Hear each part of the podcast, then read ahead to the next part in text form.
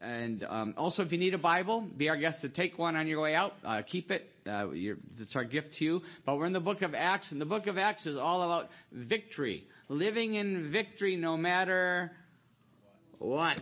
No matter what we're facing. Even when life isn't quite perfect. But I know most of you have perfect lives. But just in case, uh, living in victory no matter what through our faith in Jesus Christ and the Holy Spirit's power. All right, it's all about faith in Christ and the Holy Spirit's power. And uh, the title for today, we're going to be in Acts 14, 21 to 28. We're going to finish Acts 14. And the title is There's No Stopping Us. There's no stopping us.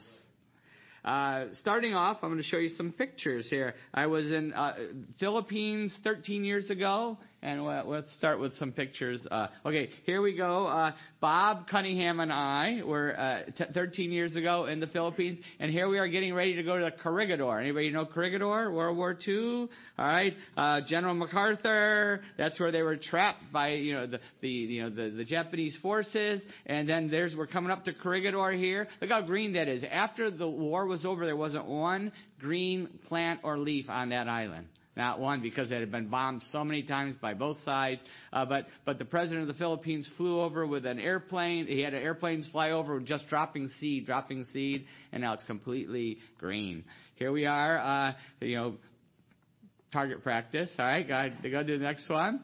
And, uh, I got carried away. There's uh, when we went back. I went back ten years later uh, with Josh and uh, Megan, and there was a sign on it: "No climbing the gun." Uh, so I think it was probably for me. And I kept saying to the tour guide, she's a woman. I said, I, "I should be able to climb it because I climbed it before, and I should be grandfather claused into climbing it." She thought I was serious, so I, I harassed her. Anyway, uh, so then also Bob found a gun to hunt the woodchucks when he get back. He brought that back with him to hunt woodchucks found something he could hit him with. All right. And then this is the Malinta Tunnel. This is where the uh, General MacArthur was was holed up with his with the wounded, and, and and it was like the command center, and they bombed away, bombed away at this. But finally, the president ordered him, President, come on, help me out, help me out. I know it. FDR, FDR, all right, was the president. He ordered him to go to Australia to take command of the troops. So he, he left. He had a daring escape, escape by speedboats. It was crazy what he did. But he, before he left, he said, I shall return. I shall return. And two years later, after brutal fighting, brutal fighting, he landed in the Philippines and he said, I have returned. And he's still there. There he is. There, they have a statue of MacArthur, and I uh, stood next to him, and I promised I shall return also. And I did. Ten years later, went back with Josh and and uh, Megan, and uh, we're going to see another. That was a if you know history at all, that was a dramatic return. But we're going to see another dramatic return here in the book of Acts. Even more long lasting, eternal, victorious, we're going to see here. And let's pray. Father, thank you for the worship. Thank you for everybody who's here, whether we're live or live stream, everybody who's seeing this, whenever they're seeing this. Lord, we just pray for your mercy and grace and pray that your spirit would touch us through your word. And if anybody has never put their faith in you, that today would be the day they give their life to Jesus Christ. I pray in Jesus' name. Amen. Okay, so uh, here we go. Acts 14, verse 21, we'll start with, and I'll read you the passage and you'll see why it's called There's No Stopping Us. No Stopping Us. They preached the good news in that city and won a large number of disciples. Then they returned to Lystra, Iconium, and Antioch, strengthening the disciples and encouraging them to remain true to the faith. We must go through many hardships to enter the kingdom of God, they said. Paul and Barnabas appointed elders for them in each church and with prayer and fasting committed them to the Lord in whom they had put their trust. After going through Pisidia, they came into Pamphylia, and when they had preached the word in Perga, they went down to Attalia. From Attalia, they sailed back to Antioch, where they had been committed to the grace of God for the work they had now completed. On arriving there, they gathered the church together and reported all that God had done through them and how He had opened the door of faith to the Gentiles. And they stayed there a long time with the disciples. There's no stopping us. Now remember, if you've been following along with what we've been doing here, Paul had just been chased out of each of these towns that he's just going back into here. He had been chased out of each one. Remember, they, they didn't they didn't have guns. This is a western, right? They had stones. They chased him out of each one. We saw last time how the posse finally catches up with him in Lystra, and what did they do to Paul? Stoned him. It's a it's a lynching, really. They, you know, the Western, the posse catches up to him and and they they lynch him. They stone him. They thought they stoned him, but turns out they didn't quite finish the job. Well, they did, but God resurrected him. Right? He gets. They all thought he was dead. The disciples gather around him. He gets back up He's alive. Zombie, right? Uh, he gets back up alive. He goes back into the city. They probably felt like they were seeing a zombie. They're probably scared of him, right?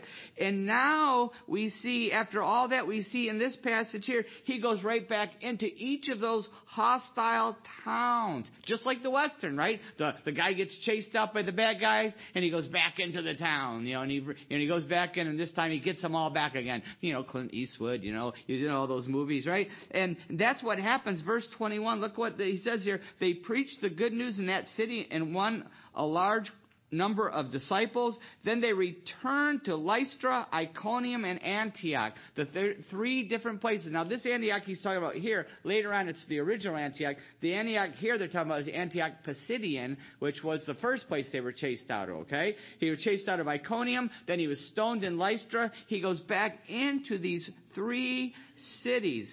Why? Why did he go back into them after they, they, chased him out? Now, why would he go back in? The Holy Spirit exactly. Are you reading my notes? The Holy Spirit led him. The, the same. The Holy Spirit first led him to leave each of those towns. Remember, I said he wasn't afraid. He, the Holy Spirit led him to leave each of these towns and keep going to new towns. And now the Holy Spirit has led him to return to these very places because he had a very important job to finish. A very important job if the baby Christians in these towns, with a lot of converts in each of these towns, if the baby Christians and the baby churches were to survive, he had a very important job to do.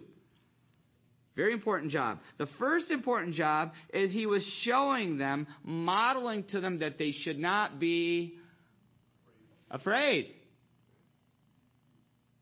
Don't be afraid. He knew the believers were going to be persecuted. He knew many of them would be martyred. Look at verse 22. Strengthening the disciples and encouraging them to remain true to the faith we must go through many hardships to enter the kingdom of God, they said.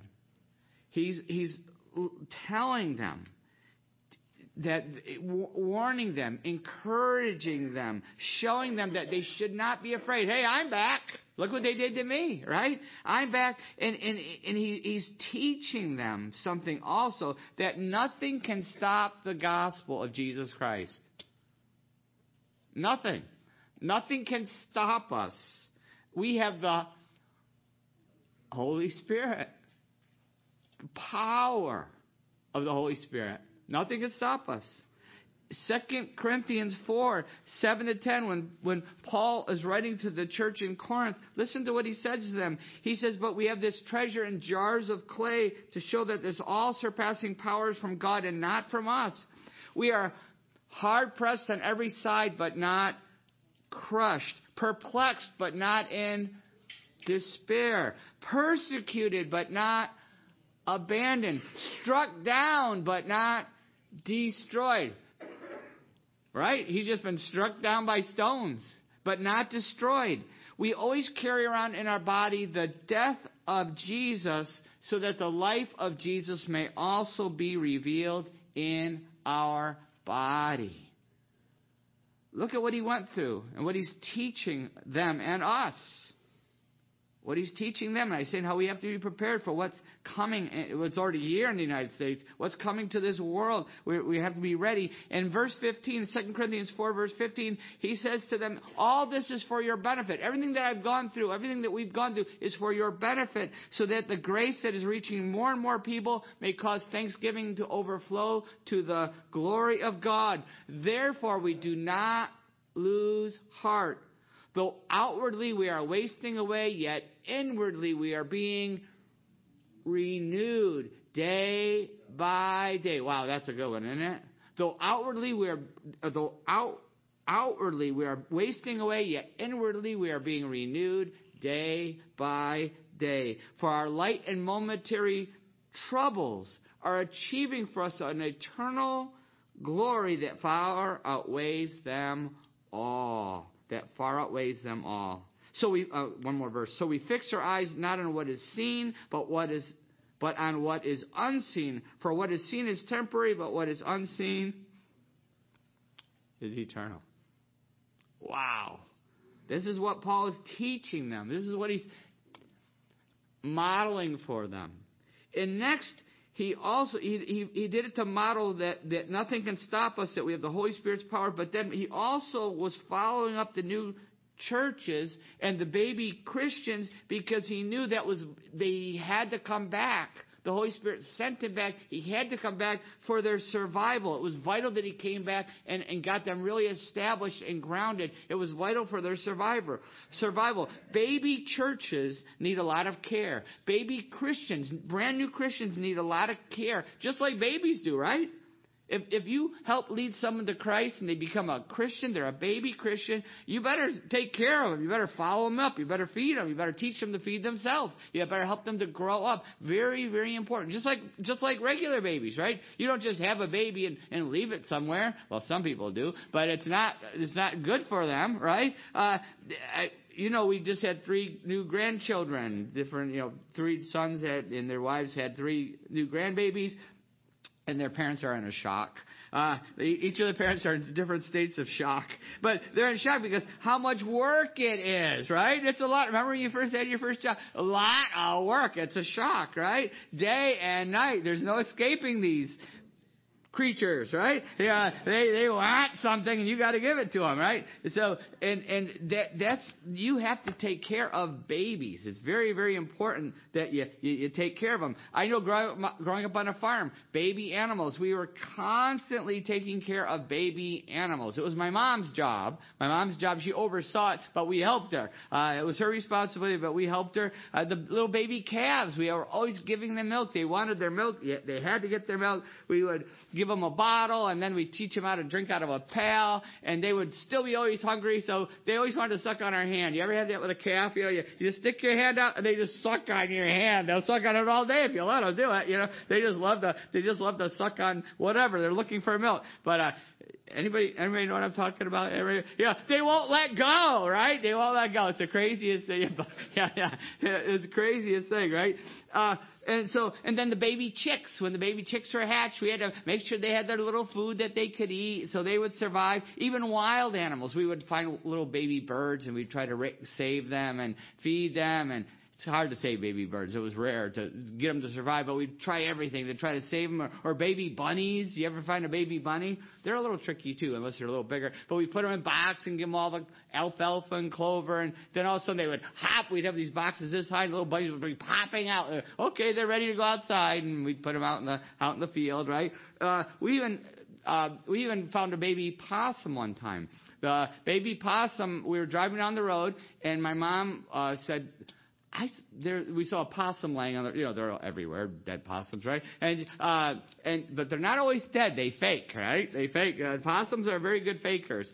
Uh, although I've read that, I think that someone says they aren't exactly faking. They actually have a panic attack and they faint. And they, they pass out, and that's what saves them from being, you know, killed. They think they're already dead. I remember being camping and, seeing a, a possum and, and the dogs were chasing it. We are camping and, and all of a sudden, all of a sudden it was like flopped over and I saw oh, the dogs killed it. We were trying to save the possum from the, you know, from the dogs. And then came back a little bit later and it was gone. it got up and walked away. But we're driving on the road. My mom sees a possum and she goes, I think something was moving on that. And she, you know, that might have a baby hanging. You know, they hang on the babies. You know, so we stopped the car. My mom got out and sure enough, there was a baby possum latched on with the mom there. The, the possum had been hit by a car, but the baby, we brought it home and we tried to save it, and we gave it little. We had little baby bottles, you know, little doll bottles. We would, you know, we, we used with the kittens too, and we would feed. We were feeding him, and he was all excited. Little possum, ugliest little thing, but they, uh, but we we got attached to it, and and then I would, then as it got bigger, we'd catch crickets and we'd let him go in the living room, and and we'd let the cricket start hopping, and he would just zoom, you know, get him, you know. He, there, he was voracious. With anything we could find, he would chase it and eat it. It was crazy. And then he got big, and and he, and he first he was really friendly. He would hang, we'd hang him, hold him by the tail and all that stuff. And then he got uh, wild. And we had to put, we had this old trailer that we kept him in and we would bring him some food, carrots and different stuff. And he dug his way out through the hole and took off one time. And the last, last thing we heard was our neighbor said, uh, My grandpa just shot a rabid possum. He ended up in our neighbor's uh, basement and a cellar. We have cellars, and, and in there they have all the canned you know, they're actually jarred, but fruit and vegetables. And he was in there knocking them off, smashing them, eating everything, you know. And he came down with a gun, thinking, "What's going on down here?" And and, and he says, "Hey, get out of here!" And it turned on him and came running up to him, so he shot it.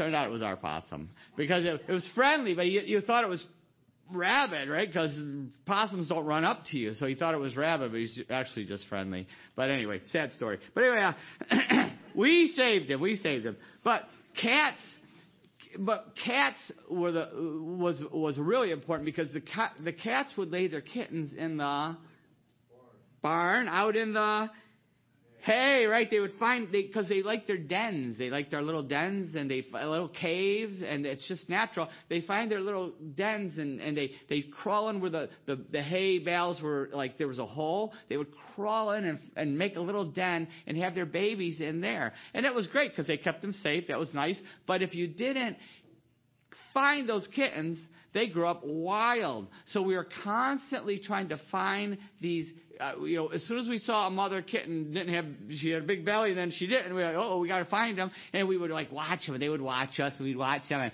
I was really good at. it. I would sneak after them, and I'd like hide it. I could always find the kittens. I always found them. Mother kittens, mother cats hated me for it, but I had to because if I didn't find them, and I'd reach in after they were a little older, and I'd start to pat them. If you didn't do that, they grew up wild. You could never touch them again. So I would I would pat them and pet them, put them all back in, and come back every day, keep petting them, and and we had like four or five litters at a time. And I always pet them and tame them. And and uh, Jen, uh, there's Jen. You same thing, right? You're growing up, right? Uh, got a, another farmer back there, and. Uh, but but the tricky thing, not only did we have to find them to tame them, but if the mother was killed, and it would happen on a farm, sometimes they would be killed. The kittens, if you did not know where they were, if they hit them too well, the kittens would starve to death. And like one time I didn't find them in time, but I usually could find them. I'd listen for the crying and I'd try to find them and get them. And then we'd have to feed these little kittens. They would, we have these little teeny bottles and we'd be feeding them and feeding them. And, and kittens are easy to raise and save. And so we'd have all these kittens and they would be so tame. But that was, we, we had to, if, if I didn't find them and feed them, they would starve to death.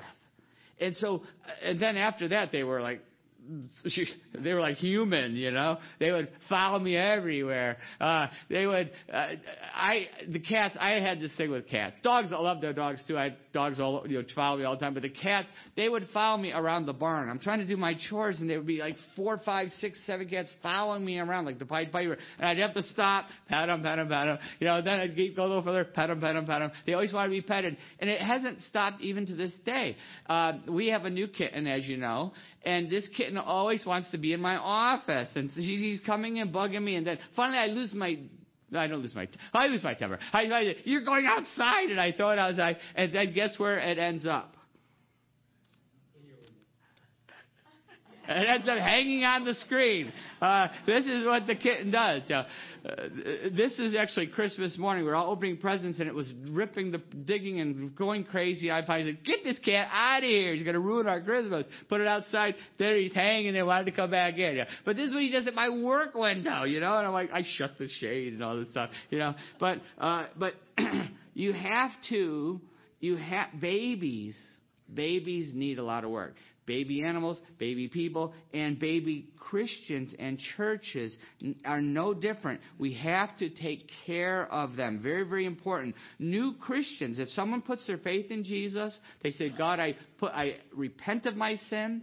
I believe Jesus died on the, on the cross for my sin. I put my faith in Jesus. I give my life to Him for forgiveness and for a new life in Christ. When we, when we pray that prayer of faith, we become a brand new Christian, a baby Christian, but we have to take care of them. Just like we all need to be taken care of spiritually, we need to take care of them. They, new Christians have to be fed they need to have their diapers changed. No, I'm kidding. Uh, spiritually, they do. Uh, you know, there's a lot of messes that are made. Uh, they need to be encouraged. They need to be discipled. First Peter 2 2. 2 2 says this. It says, like newborn babies, crave pure spiritual milk so that by it you may grow up in your salvation. And talking about that's what a new baby needs that pure spiritual milk of the Word of God. Talking about the Word of God there. But but and and new new Christians need that, but also if if someone's a new Christian and they're vulnerable for some reason, they need intensive care. Just like a baby that's born that has health issues. They need to go into the neonatal unit. You know, we've had several of those, right? Uh, it, it, the same thing with, with, with a new Christian. If, if someone you lead to Christ and you've helped them become a Christian and they have special struggles, maybe addictive sins come to mind, right? Addictive sins or marriage struggles or family pressures or whatever it is. When they, when it's intensive, you have to give them extra, extra care. Very, very important. And baby churches are the same. When a church is first starting out, just like in the book of Acts, when a church is just starting out, they need support until they get established.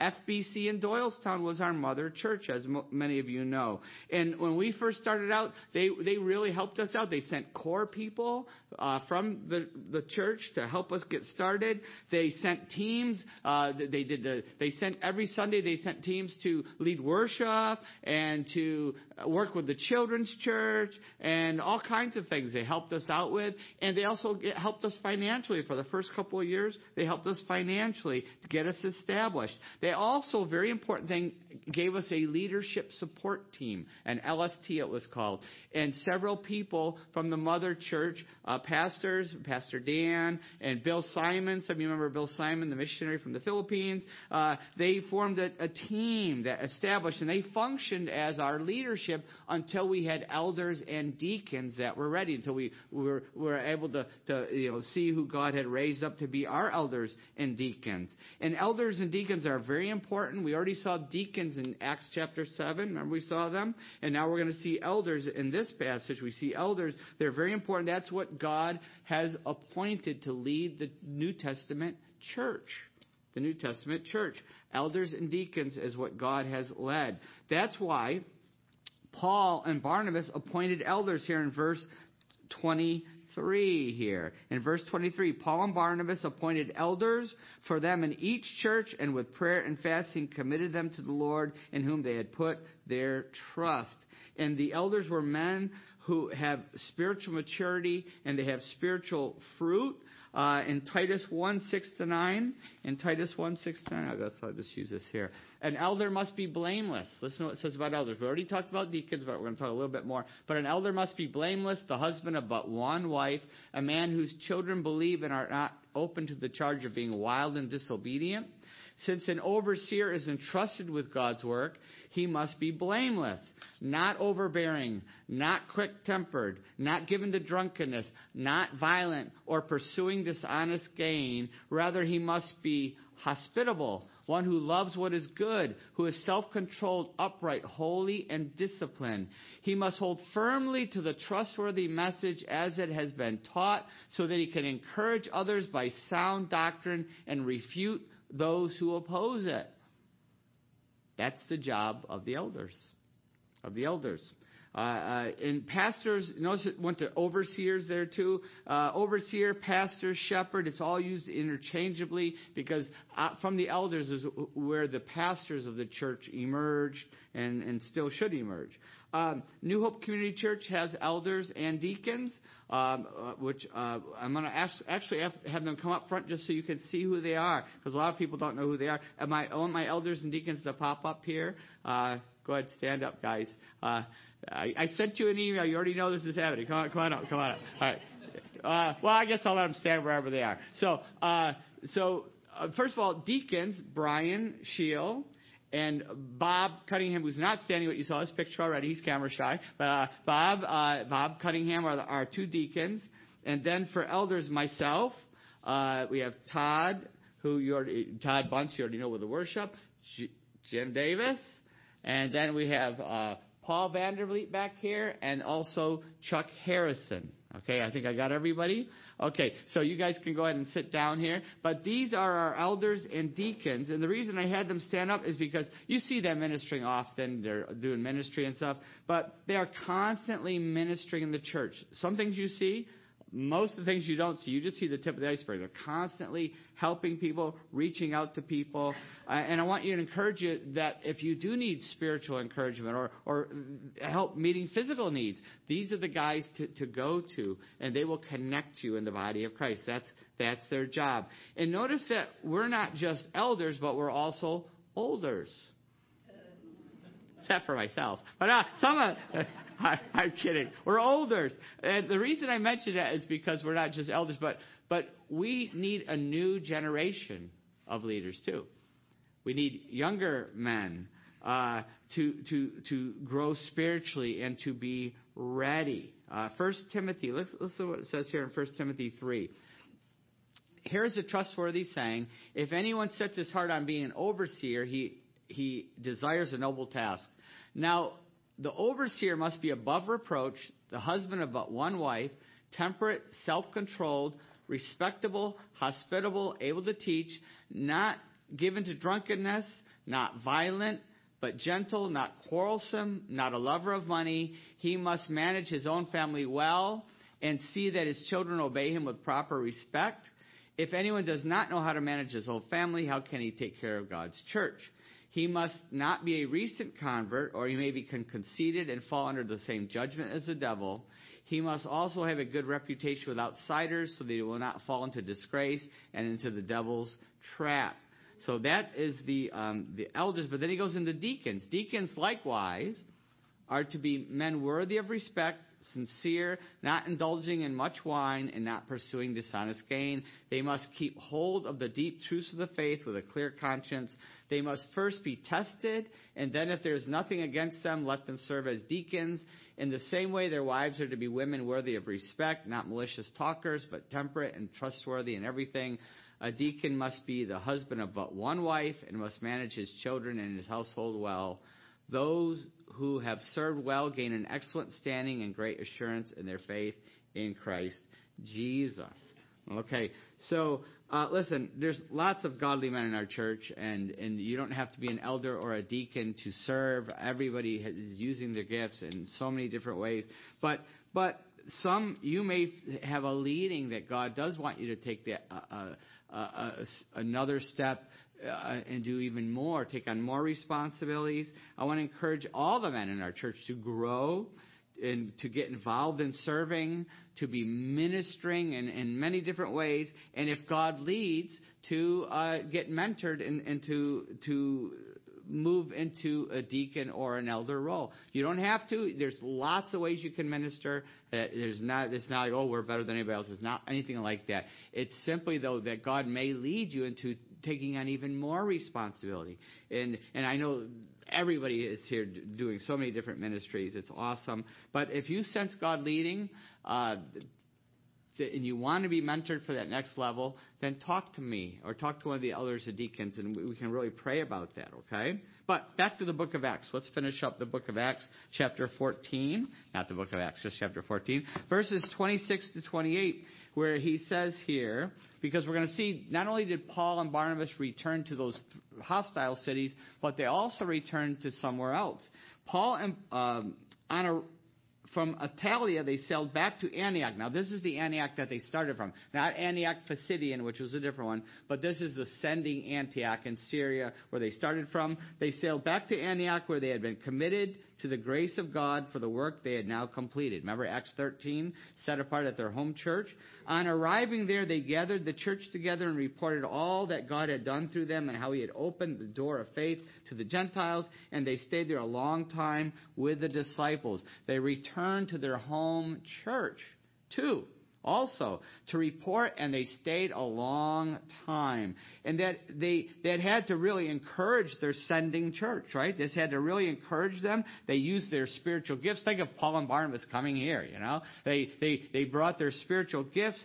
They they shared how God was working. You can imagine their test their testimonies and their show and tell time, you know. You know, uh, see the scars. This is where they hit Paul with the uh, the rock, you know. And look at the dent on his forehead. Yeah, I got this one in Lystra, you know. You can imagine. And and then Paul, we Barnabas, yeah, we thought he was dead, you know. Uh, but he got back up again. I thought I was in charge. No, he gets back up again. He does a zombie act. And Paul, Paul, what happened? Tell him what happened. Yeah, I saw a light. I saw a light. I was going toward the light, just like I saw back in Acts chapter nine. It was Jesus. But he said, uh-uh, Paul, go on back. You're staying. You can imagine the, the, the discussions they have. Can you imagine the testimonies? You know, what was it like? You know, and and then uh, I'm sure that encouraged Paul and Barnabas also, and I'm sure they needed some R and R after what they went through. They went and saw the specialist. They have their bones set, you know, the broken bones, right? Uh, but this is really a biblical model a biblical model that, that there should be a main sending church, a, a, church, a mother church, a main sending church. It's okay to have others partner, but there should be a main sending church that, that, that the, the missionaries can come back to and really be ministered to. For too long, I know growing up for too long, missionaries didn't really have a main church. They had to, they, they had to see lots of churches. I know some missionaries have 50 sending churches. And, the, and it's great that they have all these different churches, but the problem is when they come back from the mission field, they have to visit all of them, right? And and I I've talked to enough missionaries to know it can be more exhausting to come home than the mission field was. They're supposed to come home and get recharged, R and R, right? But they come home and they have to see all these different churches. They I, I know some missionaries they they travel from the east coast to the west coast and back again, just looping the country, seeing all these churches, and that's exhausting to do, right? And that's why it's I, I think the biblical model, the best model, is to have a main sending church. It's okay to have other churches supporting you, but there should be one that you come back and you spend a lot of time with. And you get recharged because the missionary needs to be recharged. They need that time. Uh, very, very Im- important. Uh, now, having said all that, how is God speaking to us about missions? How is He speaking to us as we look at this passage? Uh, how's he talking to us? How's he talking to you individually? How's he speaking? Well, we already know what he said. Jesus said in Luke chapter 10, verse 2, he said, The harvest is plentiful, but the workers are few. Ask the Lord of the harvest, therefore, to send out workers into his harvest field. And then, starting verse 3, he says, What? No, he didn't just say go. He said, go! Look at the exclamation point. In the Greek, it's not go. It's go! That's what Jesus said. He said, go. How are we going to go? We are all called to missions. Did you know that? To go. Now, it may be short term. You may be called to go to the Dominican Republic. We send groups there all the time, and now that COVID is finally getting past, we're, we're trying to plan another trip to go to the DR to, with, with David Megan Adams. Uh, it might be Peru. You might want to go and talk to Brian and start. We're starting to talk about, you know, praying about getting down to Peru. It might be, uh, we know Matt Shields getting ready to go to Tennessee. Is that right? North Carolina, sorry, sorry down south. All right, down North Carolina, and uh, he, I talked to him. He still needs five hundred dollars. Still needs five hundred dollars, and he needs it today. All right, uh, it's done. All right, he needed it today. We were short. It's already, forget it. You're too late. You're too late. You missed out on the blessing. All right, it's all done. All right, uh, today was the deadline. All right. So, but but God could lead you to lots of different places to the to the uh, short-term mission. Maybe though, He's even going to lead you to commit your life to full-time missions. He may call you to a full-time mission to, to go somewhere in the world or, or even right here in the U.S. The mission, listen, you don't have to leave the U.S. to go to the mission field anymore. The amazing thing about the mission field is the mission field has come to us. There are people from all over the world that don't know Jesus Christ that are here, and we can minister to them here now. You don't have to go anywhere. You know, there's lots of lots of the mission field is here. Maybe God is calling you around the world, or maybe God is calling you across the street. Across the street. Across the street. God could be calling you anywhere. He could be putting someone on your heart right now to pray for and to share the gospel of Jesus Christ with. And I know you're probably thinking about someone right now because the Holy Spirit's constantly leading us, isn't He? Who has He been putting on your heart? Who is He leading you to share with? Maybe, maybe God is putting someone on your heart that, that is already a Christian, but they need to be discipled. They need to be mentored. They, maybe they're a baby Christian that you say, wow, they, they need some encouragement here. They need to be discipled. Maybe it's a struggling Christian, someone who's been a Christian for a while, but they need extra, they need to, to be grounded. And, and, and maybe you could be the one to help get them into church. Maybe they're watching online, and you can get them into church, uh, the live, the, the live version. I'm, it's more exciting live. I know you guys are watching this online, but I'm funnier in person. I've been told that many times. All right, so Uh, maybe it's Bible study. Maybe you, you know someone who really needs to be in a Bible study and you invite them to come to a Bible study with you or one of our home fellowships. Maybe it's just studying a book. You know, there's you know, a book of the Bible or a book that, you know, they're struggling in a certain area and, and you have a good book that would help them, uh, you know, search for significance or whatever it is. Uh, take them through a book that would really help them to grow. Spend time with. It's, it's just time. It could be just after church. Hey, come on, let's go out to lunch after church and, and hang out with them. Invite them over. Just hang out and, and see where the Holy Spirit leads, how you can encourage them and, and build them up that during that fellowship time. Maybe you are here or watching today and you are the one who needs Jesus Christ. Maybe you have never given your life to Jesus Christ. You've never put your faith in Jesus Christ. You still need to become a baby Christian. You still need to be born again. There's a reason why Jesus talks about being born again. It, the, the word in the Bible, when it says born again, it means born from above. It means in the Greek, it, it means to be born spiritually. Listen to what Jesus says to Nicodemus in John chapter 3, verse 3. He says, Jesus replied, Very truly I tell you, no one can see the kingdom of God unless he is born again. How can a man be born when, when how could someone be born when they are old? Nicodemus asked. Surely they cannot enter a second time into their mother's womb to be born. Jesus answered, Very truly I tell you, no one can enter the kingdom of God unless they are born of water and the Spirit. Flesh gives birth to flesh, but the Spirit gives birth to spirit. You should not be surprised at my saying, You must be born again. You must be born again. You must be born again. Have you ever been born again? John 3:16 tells us how to do that. For God so loved the world that he gave his one and only son that whoever believes in him shall not perish but have eternal life. Have you ever been born again by putting your faith in Jesus Christ? Let's pray.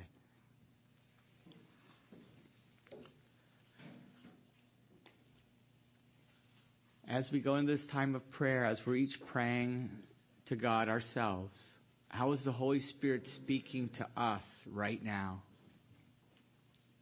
Maybe you've never been born again. You are if you if we haven't been born spiritually again, then we are dead spiritually. We are separated from God, but we don't have to stay that way. Because Jesus died in our place on that cross to pay for our sin. And if we will ask Him to forgive us for that sin and pray the prayer of faith, put our faith in Jesus Christ, give our life to Him, we are born a new person in Jesus Christ. The Holy Spirit will live inside of us, and we can now connect with God as our Father anytime. And you can do that now. You must be born again. And it can happen this very moment, this very second through a prayer of faith. For God so loved the world that he gave his one and only Son, that whoever believes in him shall not perish, but have eternal life. Is the Holy Spirit leading you to pray that prayer right now? Do it. The simple but powerful prayer of faith.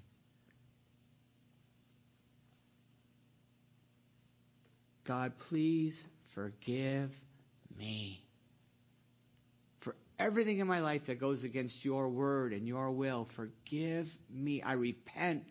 I turn away from the garbage, the shame, the sin, the world. Please forgive me. Because I'm putting my faith in your Son Jesus. My faith in his death on the cross for me. My faith in his resurrection from the dead for me. To give me a new life, I put my faith in Jesus. I give my life to him.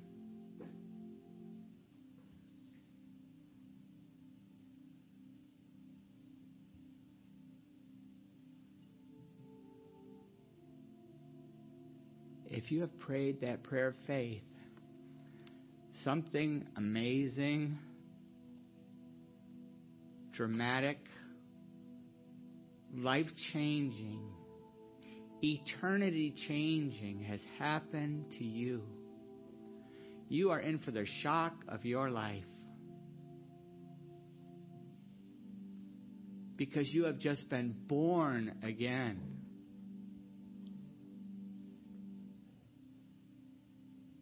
The Holy Spirit lives inside of you now. And your life will never be the same. Just watch.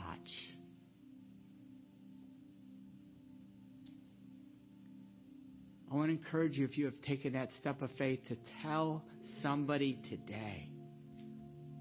Maybe you have a family member or a friend who's a Christian. Maybe they're even here with you here. Tell them today. Call someone if you have to. Email, text.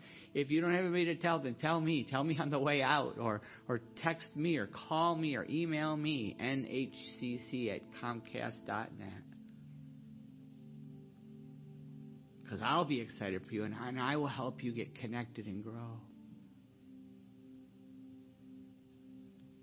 For those of us who are already born again, how is the Holy Spirit speaking to us through this passage? Maybe He's laying somebody on our heart to, to pray for and to share Jesus with. Maybe He's brought the mission field to us in a way that we never expected. He's brought someone or some people into our life that we weren't even looking to reach. Maybe He's calling us to, to go somewhere like Matt's going, somewhere to reach out and, and help some folks. Or maybe it's even dedicating our life to the mission of the gospel of Jesus Christ. Maybe He's put a, a, baby Christian on our heart or a young, struggling Christian that needs encouragement and will commit to that. Father, I pray that your Holy Spirit would complete what you're starting in our hearts today through this passage. We pray this in Jesus' name. Amen.